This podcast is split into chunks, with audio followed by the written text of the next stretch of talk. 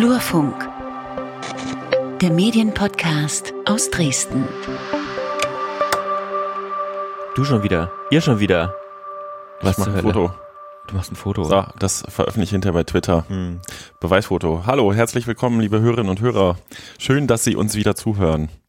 Am Mikrofon sind, stell dich mal vor, Lukas. Ja, ich bin Lukas Görlach, äh, freier Journalist aus Dresden und äh, mir zugeschaltet, weil äh, aus Grund von Corona auf jeden Fall ist Peter Stabowi, der heute aber ohne äh, ohne technische Schwierigkeiten übertragen werden sollte, denn er nimmt sich selbst auf. ja, du hast mir ein weiteres Gerät äh, übergeben mit Maske. Genau. Äh, ja, ähm, ich bin hier auch, ne, wir sind beide Journalisten, ähm, Haupt äh, amtlich oder nicht hauptamtlich tätig für den Mitteldeutschen Rundfunk auch, äh, aber eben auch äh, aktiv beim Flurfunk. Ähm, wir machen gemeinsam den Podcast in Folge Nummer, ach, das wollten wir nicht mehr sagen. Nein, genau. Aber vielleicht wären wir Nummer 53, wenn wir mitzählen würden. Vielleicht, genau. Und ähm, für alle, die sich wundern, dass wir schon wieder zu hören sind, wir hatten ja in der vergangenen Folge angekündigt, dass wir jetzt wöchentlich erscheinen, erstmal bis Ende des Jahres äh, zum Ausprobieren, probehalber. Und bis jetzt hat's gut funktioniert, muss man sagen. Ne? Also die erste Woche, check. Zweimal ist noch keine Serie. nee, nicht wirklich. Was wir gleich anders machen heute als anders äh, als angekündigt, wir wollten, hatten vergangene Woche gesagt, dann lieber monothematisch und unsere Dauerrubrik, äh, was worüber wir noch hätten reden können. Tatsächlich haben wir heute aber gleich mal zwei Themen, weil wir auch Resonanz bekommen haben ja. auf die vergangene Woche. Und das Thema, was wir uns vorgenommen haben, aber trotzdem ja. Äh, absolvieren wollen. Also ich würde auch sagen, vielleicht, ähm, um das mal ein bisschen einzuschränken, was wir in der vergangenen Folge gesagt haben, ähm, wir behalten uns ja die Flexibilität vor, auch über mehrere Themen zu sprechen, wenn mehr passiert es einfach. Ne? Also wir beleuchten ja so die, die, die Medienereignisse oder das, was äh, die Medienwelt in Mittel in Deutschland so umtreibt. Und wenn das halt mehrere Sachen sind, dann äh, gehen wir natürlich gerne drauf ein. Wir starten aber gleich in die Folge erstmal mit einem äh, neuen Thema, über das wir noch, noch gar nicht gesprochen haben. Noch nie, glaube ich, in der Geschichte. Ähm, des Flurfunk-Podcasts auf jeden Fall. Ja, das sind jetzt schon ein paar Jahre. Äh, und Drei. zwar ist das der Produzentenbericht des Mitteldeutschen Rundfunks. Ähm, du hattest es eingangs schon erwähnt, ähm, dass wir ein bisschen befangen sind, was den Mitteldeutschen Rundfunk an sich angeht. Das wollen wir immer dazu sagen, weil wir beide äh, für den MDR auch arbeiten. Genau. genau und nichtsdestotrotz haben wir uns gleich mal einen Lobbyisten gesucht, der die Gegenseite vertritt. Genau. Nämlich, äh, nämlich, ich glaube, den stellst du ganz gut vor. Ja, in der Leitung ist jetzt Joachim Günther, Vorsitzender des Filmverbands Sachsen. Ähm, wir haben uns verabredet, über den Produzentenbericht des Mitteldeutschen Rundfunks zu sprechen.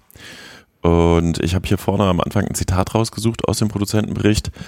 Als öffentlich-rechtlicher Sender, der sich vornehmlich aus den Rundfunkbeiträgen der Bürger der drei Staatsvertragsländer finanziert, sieht sich der MDR gegenüber der Allgemeinheit, von der er finanziert wird, in besonderem Maße dem wirtschaftlichen und sparsamen Umgang mit dem ihm zur Verfügung stehenden Mitteln sowie der Transparenz verpflichtet. Das ist so eine der Motivationen, warum der MDR einen äh, Produzentenbericht ähm, veröffentlicht, bevor ich jetzt lange vortrage. Äh, Joachim, wir duzen uns, wir kennen uns ein paar Jahre. Ja. Was ist, äh, was ist der Hintergrund für diesen Produzentenbericht? Na, ich würde dem MDR erstmal zugute halten, dass es genau das ist. Ein echtes Interesse daran, äh, sich, äh, was die Ausgaben für Auftrags- und Co-Produktionen anbelangt, öffentlich und transparent zu machen, soweit es, soweit es möglich ist und, und geht.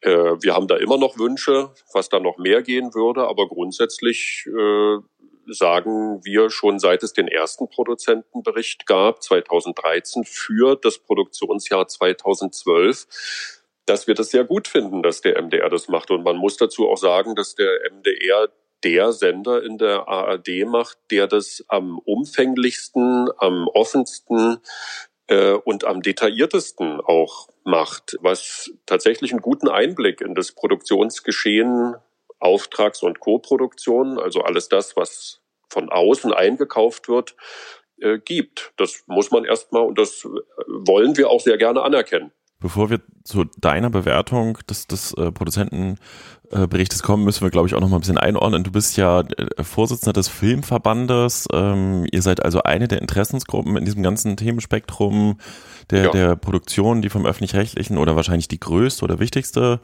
äh, Organisation. Wer ist bei euch organisiert? Geht es, seid ihr nur Filmemacher? Wahrscheinlich nicht, ne? Nee, dafür äh, bin ich ja nun auch wieder selbst das, äh, ein gutes Beispiel. Äh, ich bin ja auch Inhaber und Geschäftsführer einer Produktionsfirma in Leipzig, die sehr viel und in durchaus relevantem Umfang mit dem MDR zusammenarbeitet. Ich kenne den MDR selber seit seiner Gründung äh, als mal als Mitarbeiter und seit äh, nun inzwischen über 20 Jahren als äh, Partnerproduzent. Äh, insofern äh, Davon gibt es mehrere Kollegen bei uns im Filmverband. Wir haben einige Produktionsfirmen aus der Region auch mit die großen und eine ganze Breite. Das sind nicht nur Fernsehproduzenten, sondern auch Kinoproduzenten, Spielfilm wie dokumentarische, eigentlich alles. Dann sind es natürlich viele Filmemacherinnen und Filmemacher, die ganz für sich alleine agieren am Markt äh, für Auftragsproduzenten, für den MDR.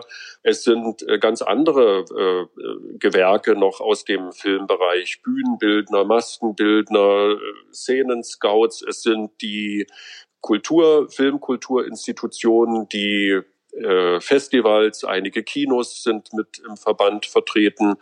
Äh, man kann, glaube ich, als Filmverband können wir für uns in Anspruch nehmen, dass wir die komplette Breite der Filmkultur und des Filmschaffens mit unseren inzwischen, glaube ich, über 150 Mitgliedern vertreten und eigentlich auch insofern, zumindest was Sachsen anbelangt, den breitesten, einerseits aber auch genauesten und tiefsten Blick auf die Branche und ihre Situation und Probleme haben.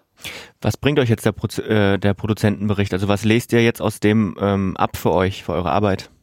Der MDR ist für die Produzenten hier in der Region der bei weitem wichtigste Partner und Auftraggeber. Es gibt nur ganz wenige Produzenten und von denen abhängig dann natürlich die Filmemacherinnen und Filmemacher und so weiter die weitgehend unabhängig vom Mitteldeutschen Rundfunk arbeiten. Es gibt einige, die fast nur für, für den Kinomarkt arbeiten, aber auch die sind auf eine Zusammenarbeit mit dem MDR angewiesen als Co-Produzent oder aber weil der MDR als äh, Teilhaber mit in der MDM äh, beteiligt ist. Es gibt glaube ich, keinen einzigen, der insofern nicht mit dem MDR zu tun hat, auch äh, die wenigen, denen es von hier aus gelingt, international oder überregional zu arbeiten, haben letztendlich dann doch auch für Projekte noch den MDR dabei. Insofern von der äh, Summe dessen, was der MDR in der Region ausgibt und überhaupt an Auftrags- und Co-Produktionen, können wir relativ gut ablesen, wie viel Geld zumindest einem wesentlichen Teil dessen der Gesamtsumme, wie viel Geld für die Filmbranche und ihre Entwicklung in der Region überhaupt zur Verfügung steht. Hm.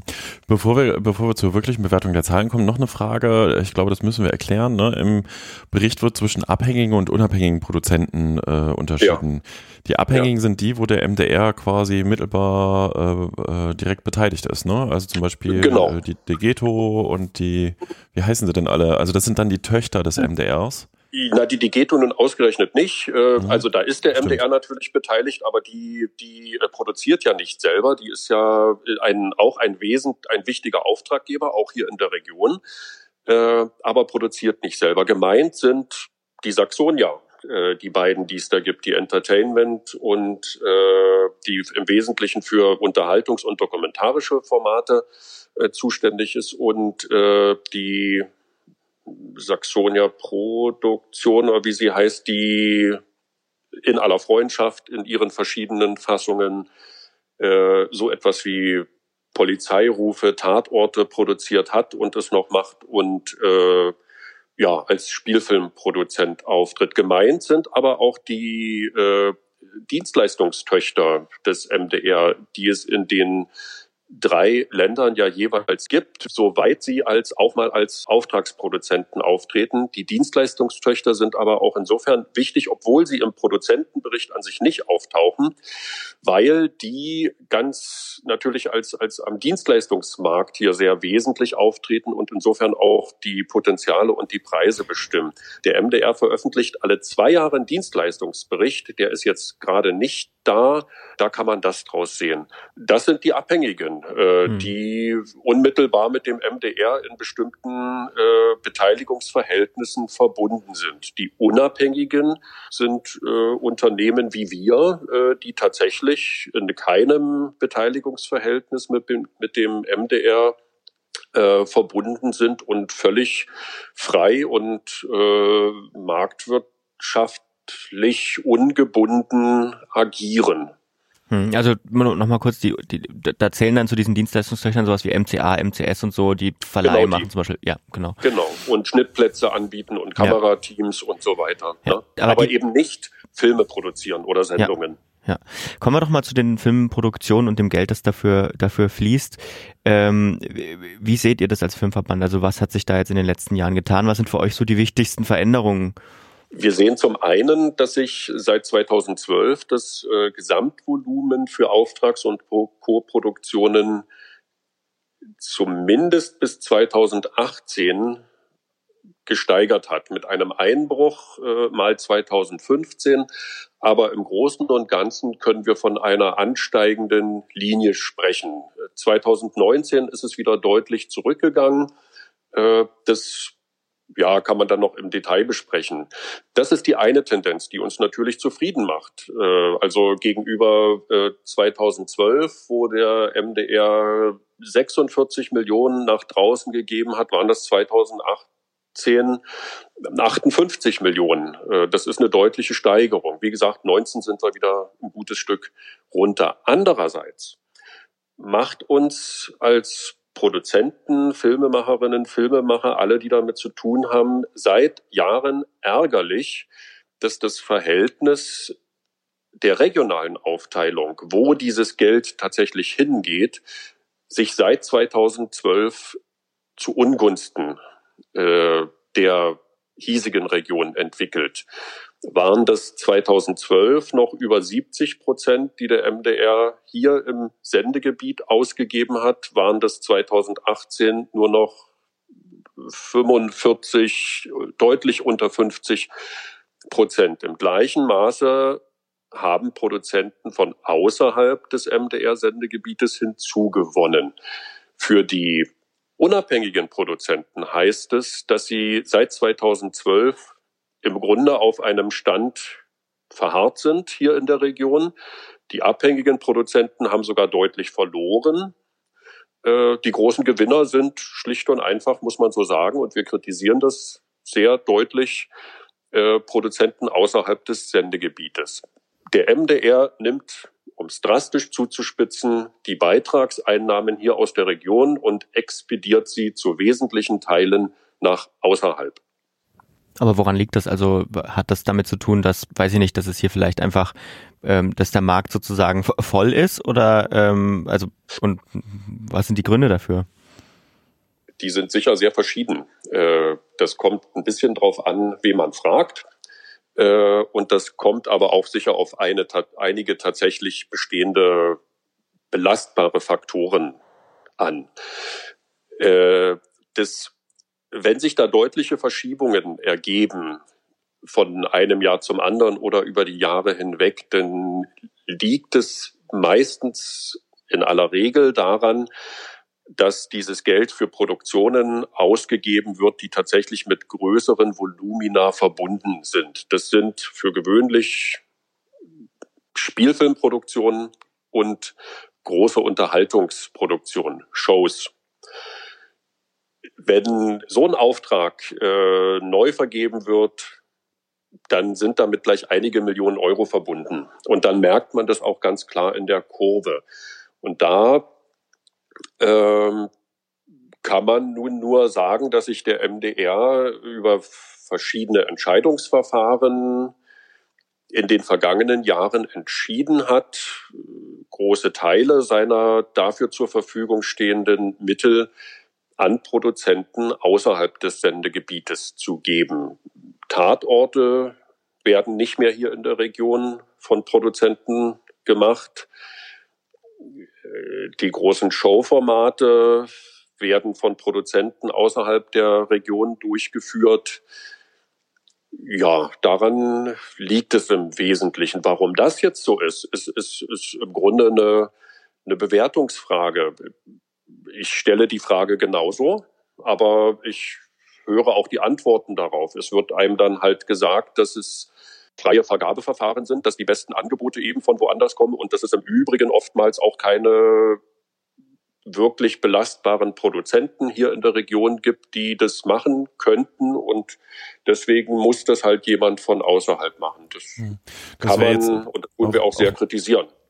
Ja, meine Frage, ne? Also ich, ich hatte, wir hatten ja, glaube ich, weiß nicht, 2013 oder 14 hatte ich ja mal den Filmsommer für euch moderiert und da saß ja. auch ein Vertreter des, des Mitteldeutschen Rundfunks und äh, da klang ja auch immer mal durch, naja gut, aber wenn man eine große Show machen will als MDR und auch einen gewissen Qualitätsanspruch hat, dann setzt man vielleicht auch im ersten Moment erstmal auf jemanden, der das schon mal gemacht hat und nicht erst ähm, qua Verpflichtung, wir müssen ja das Geld in der Region lassen. Also äh, haben wir denn wirklich äh, genug ja. Produzenten in der Region? Ich stelle das bewusst ketzerisch die Frage, die einen guten Tatort abliefern könnten oder die, die eine gute Florenz Silbereisen Show oder so äh, produzieren könnten? Man muss das sicher genau äh, detailliert betrachten. Eine, eine Silbereisenshow ist was anderes als ein Tatort. Wir haben in der Region Produzenten, die einen deutschen Filmpreis gewonnen haben, äh, die äh, mit, mit Schauspielerinnen und Schauspielern zusammenarbeiten, die für Oscars nominiert waren. Ich stelle mal die These auf, dass die durchaus in der Lage wären, einen Tatort zu produzieren. Abgesehen davon gibt es ja auch Produzenten hier in der Region, die durchaus schon erfolgreich Spielfilmprojekte mit dem MDR zusammen äh, produziert haben. Äh, ich glaube, Filmkombinat Nordost in, äh, in Dresden äh, haben jahrelang die Zornreihe äh, über den MDR für die ARD produziert. 42 äh, Film in Halle produziert meines Wissens gerade den Jubiläums-Polizeiruffilm, der nächstes Jahr im Mai ausgestrahlt werden soll zu 50 Jahre Polizeiruf. Es gibt ja diese Beispiele. Das ist mhm. zum einen erstmal natürlich auch ein Argument von wegen Naseta. Wir arbeiten doch mit Produzenten hier zusammen. Das ist gut und richtig und, und, und so weiter. Wir wünschen uns das sehr viel mehr als Filmverband. Äh, ich glaube, was die Spielfilm, den fiktionalen Bereich anbelangt, gibt es hier eine, eine Reihe Produzenten, die, die durchaus in der Lage wären, das zu machen. Lux in Leipzig produziert international rund um den, mit Partnern rund um die Erde, äh, äh Serien für Netflix, äh, mit, mit sowohl dokumentarisch als auch im fiktionalen Bereich. Ist die meines Wissens fast die größte Produktionsfirma hier in der Gegend, sollten die nicht in der Lage dazu sein. Im Showgeschäft ist es vielleicht anders. In der Tat, eine Silbereisenshow wüsste ich jetzt nicht auf die Schnelle, außer die Saxonia dann eben wieder, äh, wer das hier machen sollte. Unsere Kritik geht aber ein bisschen in eine andere Richtung. Ich, wir stellen eher die Frage äh, zurück an den MDR und fragen, was hat das eigentlich mit euch zu tun, dass, wenn es denn so wäre, dass es diese Produzenten hier nicht gäbe, dass es 30 Jahre nach Gründung des Senders und nach Start, nach unser aller gemeinsamer Start in eine Entwicklung in diese Medienregion anscheinend immer noch so ist, dass es diese Produzenten hier nicht gibt. Mhm. Hat das womöglich mit dem größten Auftraggeber in der Region zu tun und seinem Verhalten über die, diese 30 Jahre hinweg? Mir scheint das so ein bisschen so ein, so ein Henne-Ei-Problem zu sein. Ne? Also die Frage ist, äh, müssten erst stärkere, noch stärkere Produzenten da sein oder müsste der MDR sich da der stärker engagieren? Also so, ähm, ich vermute mal, die Diskussion ist ja jetzt ja. auch nicht erst seit gestern läuft, sondern die läuft ja schon länger, oder? Ja, ich würde sagen sowohl als auch. Also wir fordern, äh, das weiß auch die Intendanz, äh, wir fordern seit längerem gemeinsame Entwicklungs Projekte, gemeinsame Entwicklungsideen. Es gibt durchaus erfolgreiche Beispiele davon. Das kann man ja, wie gesagt, Zorn hatte ich schon genannt. Gern fasse ich mir da auch an die eigene Nase. Wir produzieren ja vor allem im dokumentarischen Bereich in einem äh, durchaus auch besonderen Segment. Wir machen sehr viel Luftbildproduktionen. Da sind wir hier weit und breit, in, ich würde sagen, in Ostdeutschland die einzigen Produzenten, die das über lange Zeit und in der Menge und Qualität so machen. Das ist kein Zufall. Das haben wir gemeinsam äh, mit dem MDR entwickelt über Jahre hinweg. Äh, und daraus ist es entstanden. Es gibt diese positiven Beispiele.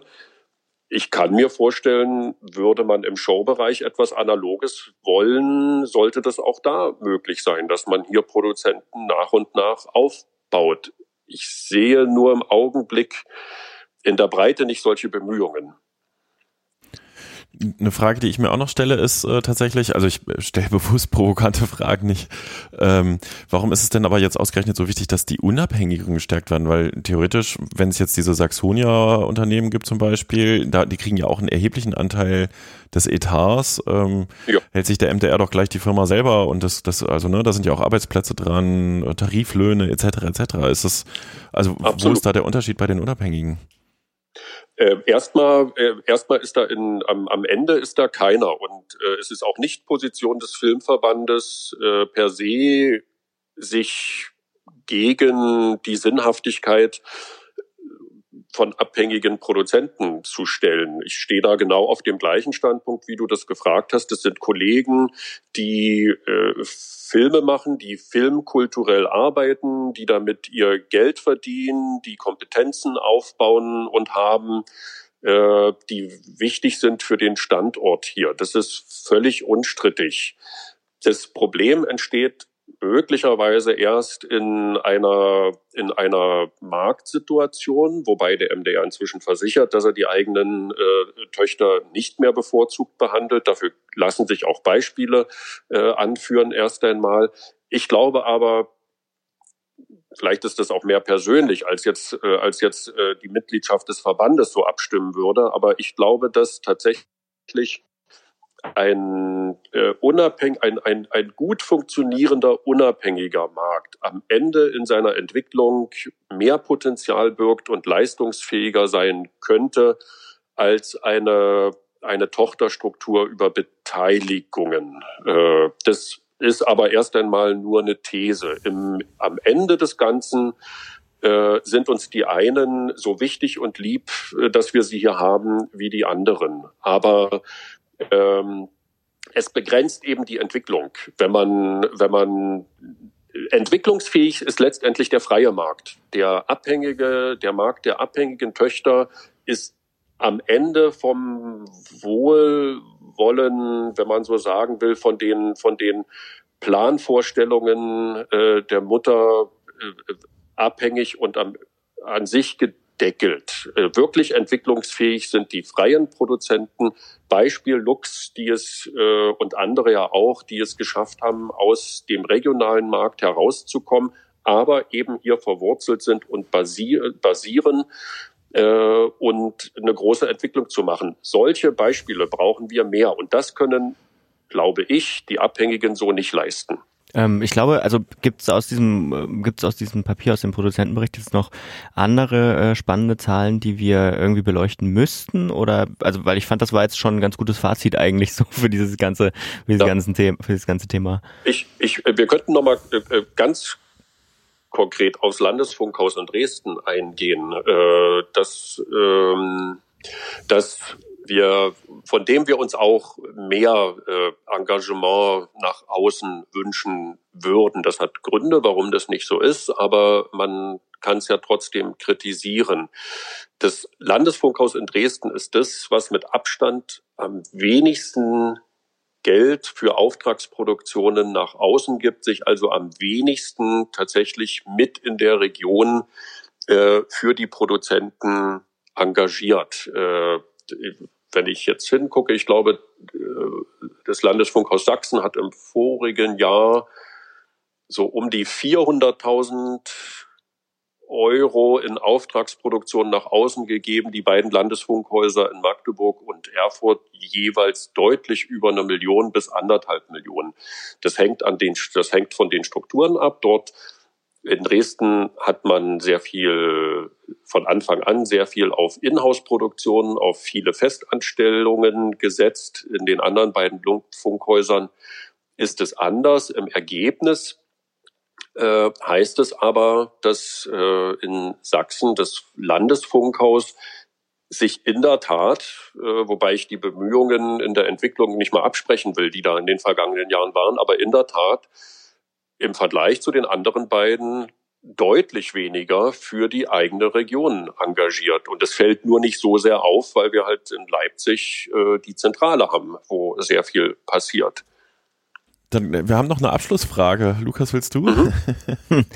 Ähm, naja, die dreht sich jetzt, gerade läuft ja auch die Diskussion in Sachsen-Anhalt noch äh, ziemlich, ja. ähm, ziemlich heiß, was überhaupt die Finanzierung des öffentlich-rechtlichen Rundfunks angeht. Ähm, jetzt Stand aktuell ist, glaube ich, meines Wissens nach, dass die CDU versucht, da äh, äh, um eine Abstimmung drumherum zu kommen, sage ich mal. Wie ist das jetzt aus der Sicht des Filmverbandes? Ist der öffentlich-rechtliche Rundfunk allgemein zu teuer? Gibt es da zu viel Geld oder also wie ist da der Stellenwert? Auch da ist es wieder sowohl als auch. Über das Gesamtsystem kann man und muss man diskutieren. Das tut der Filmverband ja auch schon seit, seit langem. Es ist das teuerste öffentliche Rundfunksystem der Welt. Das kann man nicht in Abrede stellen. Dafür bekommen wir auch aber ein unglaublich breites und vielfältiges Angebot. Man kann auch meinen, zu viel des Guten. Auch das kann man natürlich heftig diskutieren. Wenn man auf die Region guckt und speziell wieder auf den mitteldeutschen Rundfunk, dann wird die Kritik schon ein gutes Stück leiser. Im Übrigen auch von den Landtagsabgeordneten in Magdeburg, die sagen auch ja ganz klar, die Zielrichtung ihrer Kritik ist überhaupt nicht der mitteldeutsche Rundfunk. Äh, der ist relativ schlank aufgestellt seit Anfang an. Der äh, ist programmatisch ganz klar auf die Region fokussiert. Äh, da sticht vieles von der Kritik, die da äh, an dem System insgesamt formuliert wird, so nicht. Das Problem ist, dass wir hier in der Region aber absehbar äh, die allerersten sein werden, die ganz deutlich darunter zu leiden haben werden als Produktions- und Filmemacher-Szene, wenn diese Beitragserhöhung so nicht kommt. Das ist, kann ich groß machen und klein machen. Äh, das ist jetzt schon ganz klar und absehbar. Ist, schon jetzt muss der MDR sparen. Äh, wenn die Beitragserhöhung nicht kommt, werden das 100, über 160 Millionen Euro über die nächsten vier Jahre, also pro Jahr 40 Millionen Euro sein. Die kann man schwer aus Strukturen raussparen, jedenfalls nicht kurzfristig. Die kann man auch schwer aus dem Personal raussparen, denn im vielleicht, äh, vielleicht im, im, im Unterschied zu, zu einem Außenblick äh, bin ich der Meinung, dass man beim MDR nicht schlecht, aber bei weitem nicht übermäßig und auch nicht besser als irgendwo im öffentlichen Dienst äh, verdient. Und auch dort haben die Mitarbeiter natürlich äh, die Kraft, ihren Anspruch zu formulieren, ihre tariflichen Erhöhungen zu bekommen. Da wird also wenig zu holen sein. Es wird zu holen sein aus den flexiblen Kosten. Und ein sehr wesentlicher Teil davon sind die Kosten für Auftrags- und Co-Produktion nach außen. Insofern ist immer eine Sichtweise. Von oben, klar, kann man drüber streiten, ob neun Milliarden pro äh, äh Jahr, ob das nicht viel zu viel ist. Mag sein. So, ne? wenn ich es bei mir unten als Produzent und Filmemacher unten ankommen sehe, sehe ich, dass äh, ich mich auf deutlich schmalere Zeiten einstellen muss in den kommenden Jahren. Und das ist natürlich auch in Summe und insgesamt keine gute Nachricht für das Filmland Sachsen und die hiesige äh, Filmemacherinnen-Szene und äh, Produzentenlandschaft. Joachim Günther war das, der Vorsitzende des Filmverbands in Sachsen, zum Produzentenbericht des MDRs und darüber hinausgehend noch zu der Spardiskussion im öffentlich-rechtlichen. Joachim, ganz lieben Dank äh, für deine Zeit und dass wir Gerne. über die Zahlen sprechen konnten. No? Wir Dank. sprechen uns. Dankeschön. Danke euch, danke euch sehr. Tschüss. Hm? Tschüss. Tschüss. So, und da wir heute so eine lange Folge haben, ähm, lohnt es sich dann vielleicht doch hier nochmal einen kurzen Werbetrenner einzuspielen. Wenn euch der Flurfunk-Podcast gefällt, dann hat der Peter Stavovi ein tolles Modell eingerichtet, wie ihr uns unterstützen könnt. Wir haben für Sie, meine Damen und Herren, drei Angebote, wie Sie uns bei Steady unterstützen können. Das ist ein Abo-Modell. Sie können 2,49 Euro abschließen, wenn Sie nicht viel Geld zur Verfügung haben und uns damit unterstützen. Darüber freuen wir uns. Für Qualitätsbewusste 4 Euro im Monat und für Leute, die das Angebot institutionell nutzen, das bezieht sich auch auf den Blog, sind es dann 15 Euro im Monat. Wir brauchen Ihr Geld, damit wir hochwertigen Medienjournalismus aus Mitteldeutschland produzieren können. Sehr schön gesagt. Und jetzt aber weiter mit der Folge. Zweites Thema ist unser Thema aus der vergangenen Woche im Prinzip. Die sächsischen Ausbildungs- und Erprobungskanäle, die haben wir in der vergangenen Episode äh, ausführlich thematisiert. Das war unser Monothema, äh, weil dort äh, sich abzeichnet, dass die es ab Mitte kommenden Jahres nicht mehr gibt. So haben wir es zumindest dargestellt. Ja, genau, weil ja, und so Ja. war ja auch die Darstellung sozusagen äh, in der Öffentlichkeit, kann man sagen. Aber wir haben Feedback bekommen. Genau, das Witzige ist ja, dass noch zwischen dem wir es aufgezeichnet haben Ja. und es veröffentlicht haben, kam eine erste Reaktion aus der Politik von Claudia Meicher, der medienpolitischen Sprecherin von der äh, Grünen Landtagsfraktion, eben auch mit der Forderung, dass man das nicht einfach so zerschlagen könne. Hm. Wir haben uns daraufhin äh, einen Gesprächspartner gesucht. Genau, denn geschrieben hatte uns äh, Professor Rüdiger Steinmetz, Mitglied des Medienrates der SLM. Unter anderem, also er hat äh, ein, ein Positionspapier mitgeschickt und äh, unter anderem äh, hat er sich mit der Aussage an uns gewendet, dass die Diskussion ja jetzt keine neue sei. Äh, Herr Professor Steinmetz, wie stellt sich denn diese Diskussion aus Ihrer Sicht dar? die Diskussion, äh, dass es eine Novellierung von äh, Medienkompetenzangeboten geben muss und gegeben hat, ist nicht neu. Das hat eine lange Tradition. Äh, alle drei Jahre wurden diese Projekte bisher ausgeschrieben und immer wieder modifiziert, verändert. Ähm, äh, das Thema äh, der, des Verharrens auf alten äh, Medienkompetenz-Angebotsformen ist äh, äh, trifft nicht, nicht zu, keinesfalls, ganz im Gegenteil. Äh, natürlich haben die bisherigen Medienkompetenzzentren SAEK äh, immer wieder sich auf neue äh, mediale Dinge eingelassen und äh, Herausforderungen eingelassen, auf die durch die Social Media und so weiter. Zuletzt jetzt im Frühjahr, als der erste Lockdown war, sind sie sehr schnell, viel schneller als andere in anderen Bundesländern und in anderen, anderen, äh, Landesmedienanstalten ähm, ins Netz gegangen, haben da die Menschen abgeholt, sowohl äh, die Erwachsenen als auch die jungen Erwachsenen. Also insofern ist es kein neues Thema, dass die, dass der SAEK, dass die derzeit laufenden Verträge der SAEK am 30.06. auslaufen, 30.06.21 auslaufen, ist auch nicht neu, das steht in den Verträgen drin. Ähm, bisher war es so, dass diese, äh, dieses Modell aber eben nicht gekippt worden ist. So, das ist das Neue, dass das Modell einfach gekippt werden soll. Äh, und ähm, da, diese, bisher war es so, dass dann diese Verträge äh, modifiziert wurden, äh, neue Ausschreibungen stattgefunden haben oder eventuell erstmal eine kurz, kürzere Verlängerung stattgefunden hat mit neuen Auflagen oder neuen Vorgaben. Ähm, das ist jetzt äh, nicht der Fall. Und dieses hat alles ohne Transparenz, auch ohne Beteiligung der äh, SAEK-Beteiligten stattgefunden. Ähm, seit äh, Frühjahr dieses Jahres habe ich immer wieder im Medienrat äh, daran appelliert, die anderen Mitmedienrätinnen und Räte, ähm, dass wir natürlich die bisherigen Beteiligten da auch einladen sollten zum, zum zu dem Thema, äh, um zu, darüber zu sprechen, was wir uns vorstellen, was modifiziert werden sollte, was deren Dinge sind, die auf dem Herzen liegen. Das hat nicht stattgefunden. Erst Ende, äh, Anfang September sind diejenigen in die Versammlung eingeladen worden und erst in der letzten Woche hat Herr Heinker dann so in einem Alleingang versucht, äh, Kritiker ähm, der des, des gegenwärtigen Prozesses äh, einzuladen und mit denen Gespräche zu führen. Äh, also eine Offenheit, eine Transparenz des Vorgangs hat es nicht gegeben. Und die Versammlung wurde erst, die Versammlung der SLM wurde erst am 30.06. dieses Jahres informiert über den Fakt, dass die äh, SAIK abgewickelt werden bzw. liquidiert werden zum 30.06. nächsten Jahres. Äh, Bevor wir das Verfahren kritisieren, das hatten wir ja in der vergangenen Folge auch schon kritisiert und äh, auch gleich der Hinweis, Sie waren nicht der Einzige, der den Hinweis gegeben hat, dass es, äh, dass man die ganze Geschichte auch anders sehen könnte, als wir es in unserem in unserer vergangenen Folge im Podcast äh, abgebildet haben. Ähm, wie bewerten Sie denn diese Überlegung, die so wie es ja jetzt aussieht, äh, so kommen wird, dass eben ab Mitte kommenden Jahres es keine stationären SAEKs mehr gibt, sondern wirklich nur noch äh, regional Förderbedarfe ähm, ja, im Vorfeld ermittelt werden, entsprechende Ausschreibungen angeschoben werden und es dann einzelne Projekte gibt. Das kann doch theoretisch auch bedeuten, dass die SAEK-Kolleginnen und Kollegen dort einsteigen, oder? Also das sind zwei Fragen in einer. Ähm, Mhm. Nämlich die Frage, äh, gehe ich davon aus, ob zum 30.06. das zwangsläufig enden muss? Darauf ist meine Antwort nein.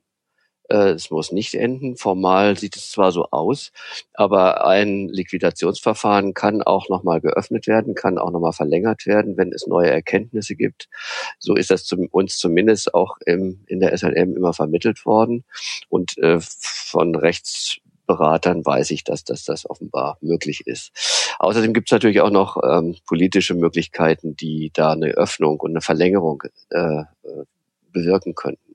Also das, das eine wäre, eine Übergangszeit zu schaffen, in der man in Ruhe alternative Modelle äh, diskutiert und äh, erwägt, was bisher so nicht stattgefunden hat. Die SLM hat bisher kein alternatives Modell auf dem Tisch.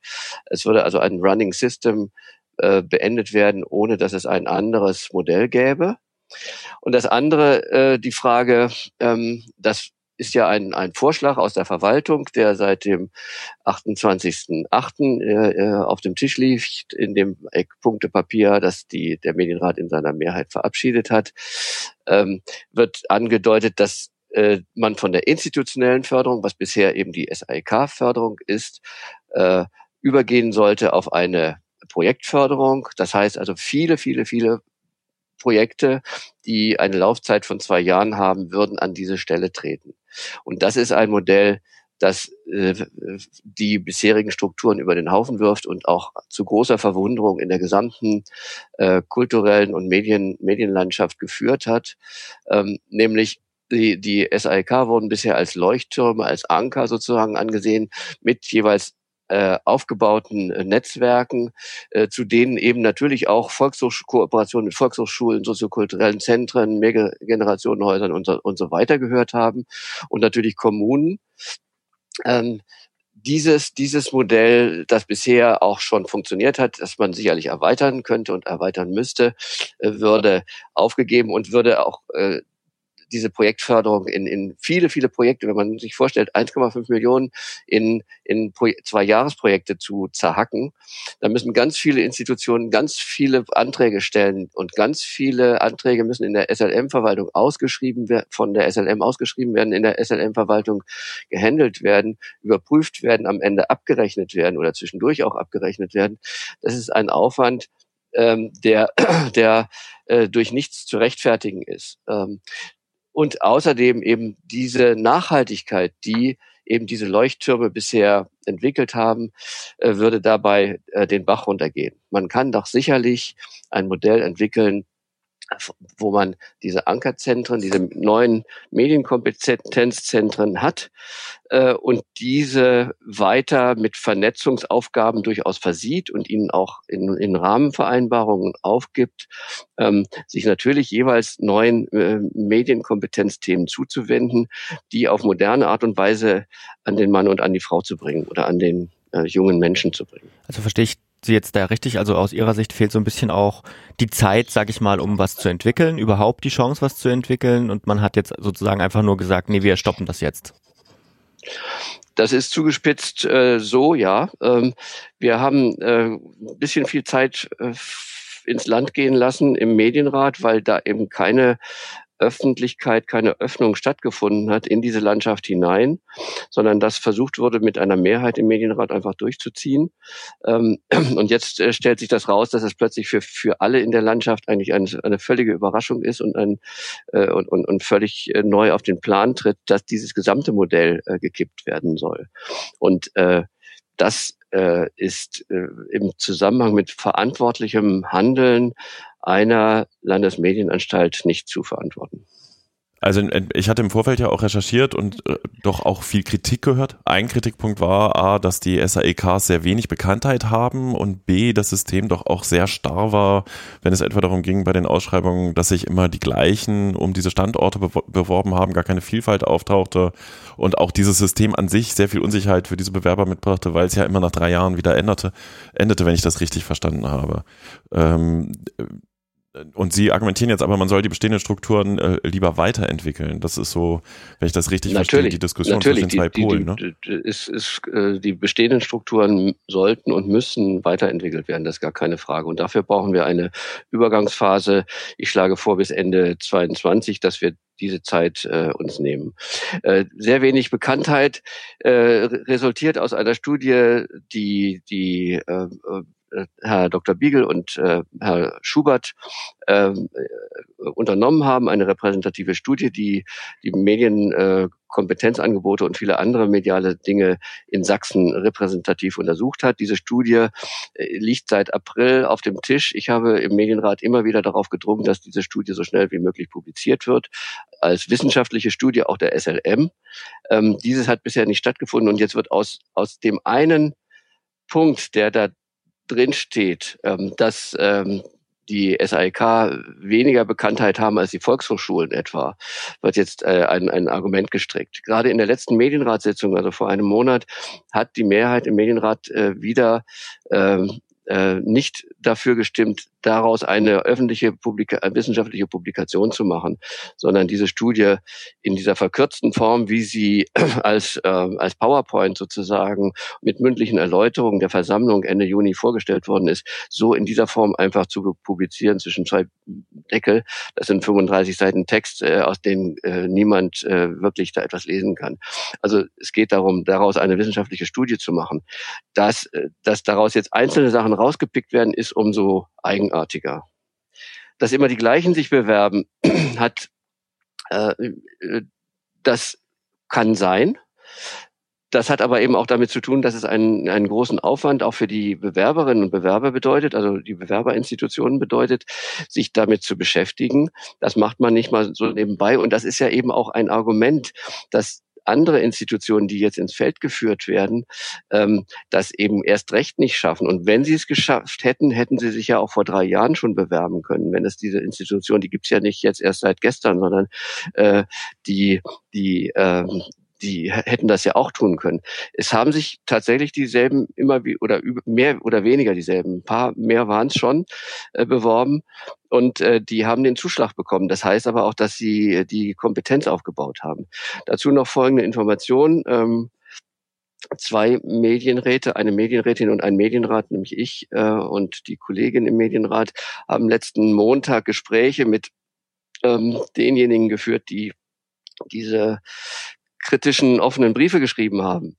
Das war die Landesvereinigung Kulturelle Kinder- und Jugendbildung in Sachsen, der Landesverband Soziokultur in Sachsen, e.V., Kulturraum Erzgebirge Mittelsachsen, die Stadtverwaltung Görlitz, der Bürgermeister für Kultur dieser Stadt Görlitz und der Medienpädagogik e.V. Letzterer, das war diese, dieser offene Brief mit 100 Institutionen, die da unterschrieben haben und die Crème de la Crème der Medienpädagogik Ausbildung in ganz Deutschland. Das waren nicht nur in Anführungsstrichen Sachsen, sondern weit darüber hinaus. Und die meisten von denen oder alle haben eigentlich gesagt, dass es, ähm, dass die bisherigen SAIK sozusagen ähm, Fixpunkte sind, Ankerzentren sind, um die herum und mit denen gemeinsam sie ja auch schon bestimmte Sachen gemacht haben. Ähm, und das war das eine. Ich verkürze das natürlich jetzt sehr. Äh, das, das kann ich jetzt im Einzelnen nicht ausdifferenzieren. Das würde zu lange dauern. Und das andere ist, dass eben, äh, das darauf hat eben haben mehrere, die da Erfahrung haben mit diesen Anträgen, deswegen kam ich darauf, ähm, gesagt, ja, äh, machen Sie sich bitte nichts vor, wenn Sie zu dieser äh, Projektförderung übergehen.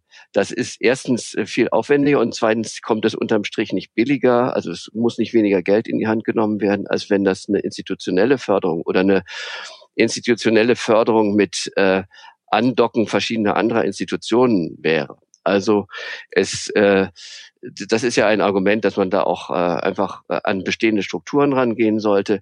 Diese bestehenden Strukturen sind sehr, machen sehr gute Arbeit, äh, gerade die soziokulturellen Zentren und die, ähm, die Kinder- und Jugendbildung, das, die machen hervorragende Arbeit vor Ort. Die haben aber nur bedingt diese Spezialisierung, die eben die in den SAIK oder eben in den Medienkompetenzzentren äh, aufgebaut worden sind. Und also ein Argument war auch noch, äh, ja, äh, klar, stellen, stellen und, und ländlicher Raum und so weiter, den stärker zu bespielen. Ähm, stellen Sie sich bitte nicht vor, dass diejenigen dann tatsächlich alle zu uns ins Erzgebirge ziehen und dort äh, vor Ort das, das aufmachen. Das, wir haben jetzt schon, also so die Aussage äh, der Kollegin vom Kulturraum Erzgebirge Mittelsachsen Probleme Stellen zu besetzen mit den mit kompetenten Leuten. Und wenn es dann nochmal eine zusätzliche Kompetenz, diese spezialisierte Kompetenz ist, wird es noch viel schwieriger sein, ähm, diese diese Stellen auszufüllen. Also man kann da immer sehr groß mit äh, Idealen, jeder Sachse soll eine Medienkompetenzausbildung haben, argumentieren oder das fordern. Ähm, das zu erfüllen ist viel schwieriger und abgesehen davon kann auch die SLM aus den ähm, Mitteln, die ihr aus dem äh, Beitragsvolumen der äh, Fernseh- und Hörfunknutzer äh, zufließt, nicht eine sachsenweite äh, für jeden äh, eine derartige äh, Bildung anbieten. Noch ein Punkt: Es wurde auch immer gesagt, dass es äh, also in diesen Gesprächen, dass auf der einen Seite natürlich das Kultusministerium für die schulische Seite äh, zuständig ist und das auch bleiben sollte und auch stärker ausbauen sollte. Und auf der anderen Seite die äh, bisherigen SAEK, also die vielleicht die künftigen Medienkompetenzzentren, sich auf den Erwachsenenbildungsbereich äh, spezialisieren sollten, noch stärker als bisher. Aber das haben sie bisher ja auch schon getan in den letzten drei Jahren. Da ist der Prozentsatz aus dem schulischen Bereich wie sie mit so einem Schieberegler in den Erwachsenenbildungsbereich gegangen. Ähm, diese, diese Aufteilung äh, ist sinnvoll und notwendig, weil äh, tatsächlich, was wie es der Rechnungshof kritisiert hat, äh, aus Mitteln des Beitragszahlers keine staatlichen Aufgaben äh, mitgemacht werden könnten, äh, erledigt werden können, die dann eben Aufgaben der ähm, des Kultusministeriums wären. Aber man sollte sich auch nichts vormachen. Das lässt sich nicht sortenrein machen. Es gibt auf der einen Seite den schulischen Bereich, auf der anderen den Erwachsenenbildungsbereich und Seniorenbereich und in der Mitte gibt es einen Überlappungsbereich, in dem beide ähm, ähm, durch Kooperation, vielleicht auch durch Kooperationsvereinbarungen, also Ministerium und ähm, SLM, äh, Kooperationen äh, herstellen können. Also zum Beispiel Eltern, die sich in Bezug auf äh, die, das Mediennutzungsverhalten ihrer, ihrer Kinder informieren oder wie gehen die damit um, äh, oder Lehrer, die äh, weitergebildet werden. Alles Aufgaben, über die man in diesem äh, Übergangsbereich einfach sprechen muss und die man dort in diesem Bereich handeln muss. Sie haben ähm, schon unterschiedliche Positionen innerhalb des Medienrates äh, angesprochen. Sie haben vorhin auch kurz Markus Heinke, den Präsidenten, erwähnt. Wie groß ist da jetzt gerade das Streitpotenzial im Medien, Medienrat, was die SAEK angeht? Naja, da gibt's äh, eine Mehrheit, zu der ich nicht gehöre, die dieses Modell das Alternativ oder das scheinbare Modell, es gibt doch kein richtig äh, funktionsfähiges Modell, aber das Zerschlagen der SAIK äh, ohne dass damit, das muss ich fairerweise sagen, ohne dass damit die Mittel für die Medienkompetenzausbildung in Sachsen durch die SLM äh, sich verringern müssten. Ich sage in Klammern gegenwärtig. Ähm, und auf der anderen Seite äh, mein Plädoyer vor allen Dingen, das für mehr Sachkompetenz in dieser Diskussion plädiert. Ähm, es gibt in diesem Medienrat drei äh, Juristen und eine Mediatorin und einen Medienwissenschaftler. Und äh, ähm, dieses Papier der des Medienpädagogik e.V. ist von ganz vielen Wissenschaftlern und Medien, von den Institutionen der Medienwissenschaft äh, und Kommunikationswissenschaft und Medienpädagogikwissenschaft in Deutschland unterzeichnet, ähm, die da Ahnung haben. Äh, ohne diese Kompetenz, also diese Kompetenz kann man eigentlich nicht übergehen. Also das, das darf nicht der mhm. Fall sein. Das ist äh, eindeutig. Wie hat sich die Versammlung gestern dazu positioniert? Da habe ich noch gar nicht abfragen können. Gestern gab es eine Versammlungssitzung. Ne, das ist ja das zweite Gremium der SLM. Ja, das ist eine sehr interessante Frage. Wir haben ja alle extra diese Runde gedreht oder das, das ist ja normal oder es hätte eigentlich schon viel eher stattfinden müssen, diese Runde durch die Gremien der Versammlung. Die, das habe ich seit März angemahnt, dass wir an diesem Punkt äh, die Versammlung einbauen müssten.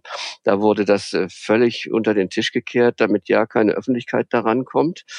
Ähm, die Versammlung äh, hat davon am 30.06., wie gesagt, erfahren. Am 28.08. ist das Eckpunktepapier im Medienrat verabschiedet worden, wo verschiedene Alternativen offen sind, keine fertigen äh, Konzepte vorliegen. Und dieses Papier ist durch die Versammlung und ihre Ausschüsse beraten worden. Und gestern in der Versammlung wurde aus diesem Ausschuss AMM berichtet äh, mit einigen Ergebnissen. Ähm, aber die Versammlung hat obwohl sie sehr gut vorbereitet war und auch diesmal tatsächlich abstimmungsfähig war von der Zahl der Teilnehmerinnen und Teilnehmer her, hat dieses Thema leider, muss ich sagen, vertagt auf eine Sondersitzung, hat gesagt, äh, wir sind, ähm, wir müssen uns darauf noch besser vorbereiten. Wir, wir wollen eine Sondersitzung im Januar machen. Das ist im Moment der Status quo. Und darauf haben wir natürlich im Med also nicht darauf, auf diese Entscheidung haben wir nicht gewartet, sondern wir haben darauf gewartet, dass wir von der Versammlung ein, ein Konzept oder auf meinetwegen auch zwei alternative Konzepte vorgelegt bekommen, die wir dann in dieser Medienratssitzung am 15. Dezember äh, also ausarbeiten und und äh, dann äh, beschließen könnten eventuell oder äh, zumindest im Januar dann beschließen könnten. Diesen Vorlauf haben wir jetzt leider nicht. Äh, ich denke, dass wir im Dezember jetzt nicht ähm, ein eigenes Medienratskonzept aus dem Hut zaubern können, äh, obwohl es natürlich sehr bedauerlich ist, dass die Versammlung äh, das jetzt nicht geschafft hat, die, dazu eine Positionierung zu beziehen.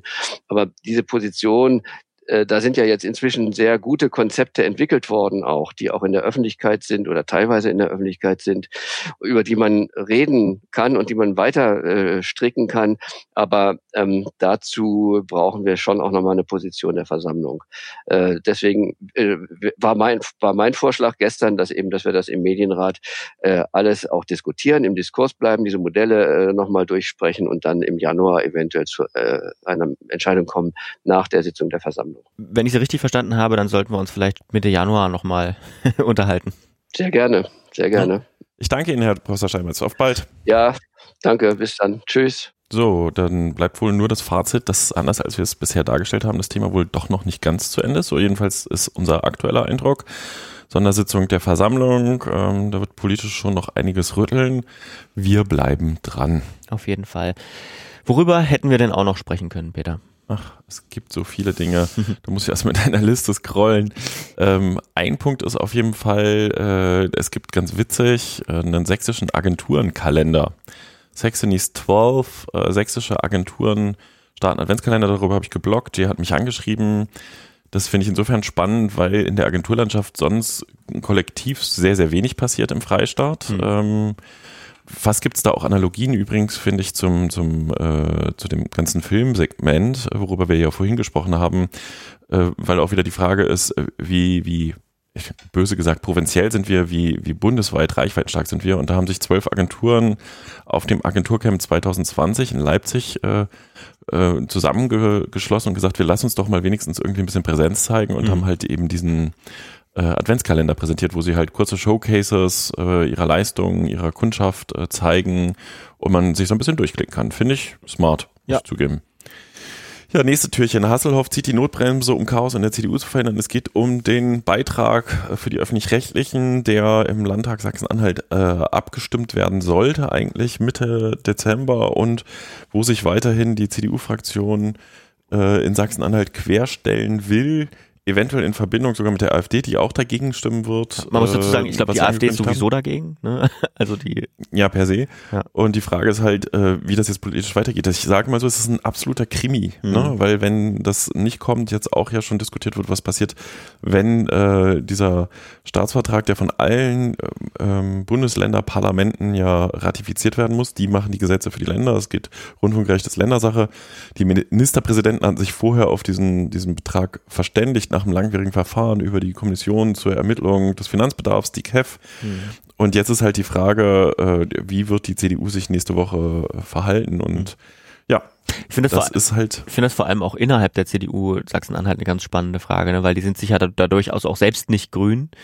Ähm, und im Moment wirkt's wirkt's so ähm, auch, als ob ähm, Haseloff da, deswegen habe ich auch diesen Artikel rausgesucht, so vers versucht einen Mittelweg zu finden, wo er vielleicht jetzt für sich äh, und und und insgesamt für die CDU am wenigsten Schaden verursacht, sage ich mal. Ja, wobei das also aus der politischen Kommunikation, das ist ja ein klassischer äh, Vorgang. Ne? Eine Fraktion hat Interessen, dann wird jetzt irgendwie von der bundespolitischen Medienlandschaft irgendwie behauptet, dass das die Koalition vor Ort sprengen könnte. Ähm, dass angeblich die Bundesspitzen ähm, der Parteien, also explizit der, der SPD und der Grünen, Druck ausüben, was dann aber wieder dementiert wird.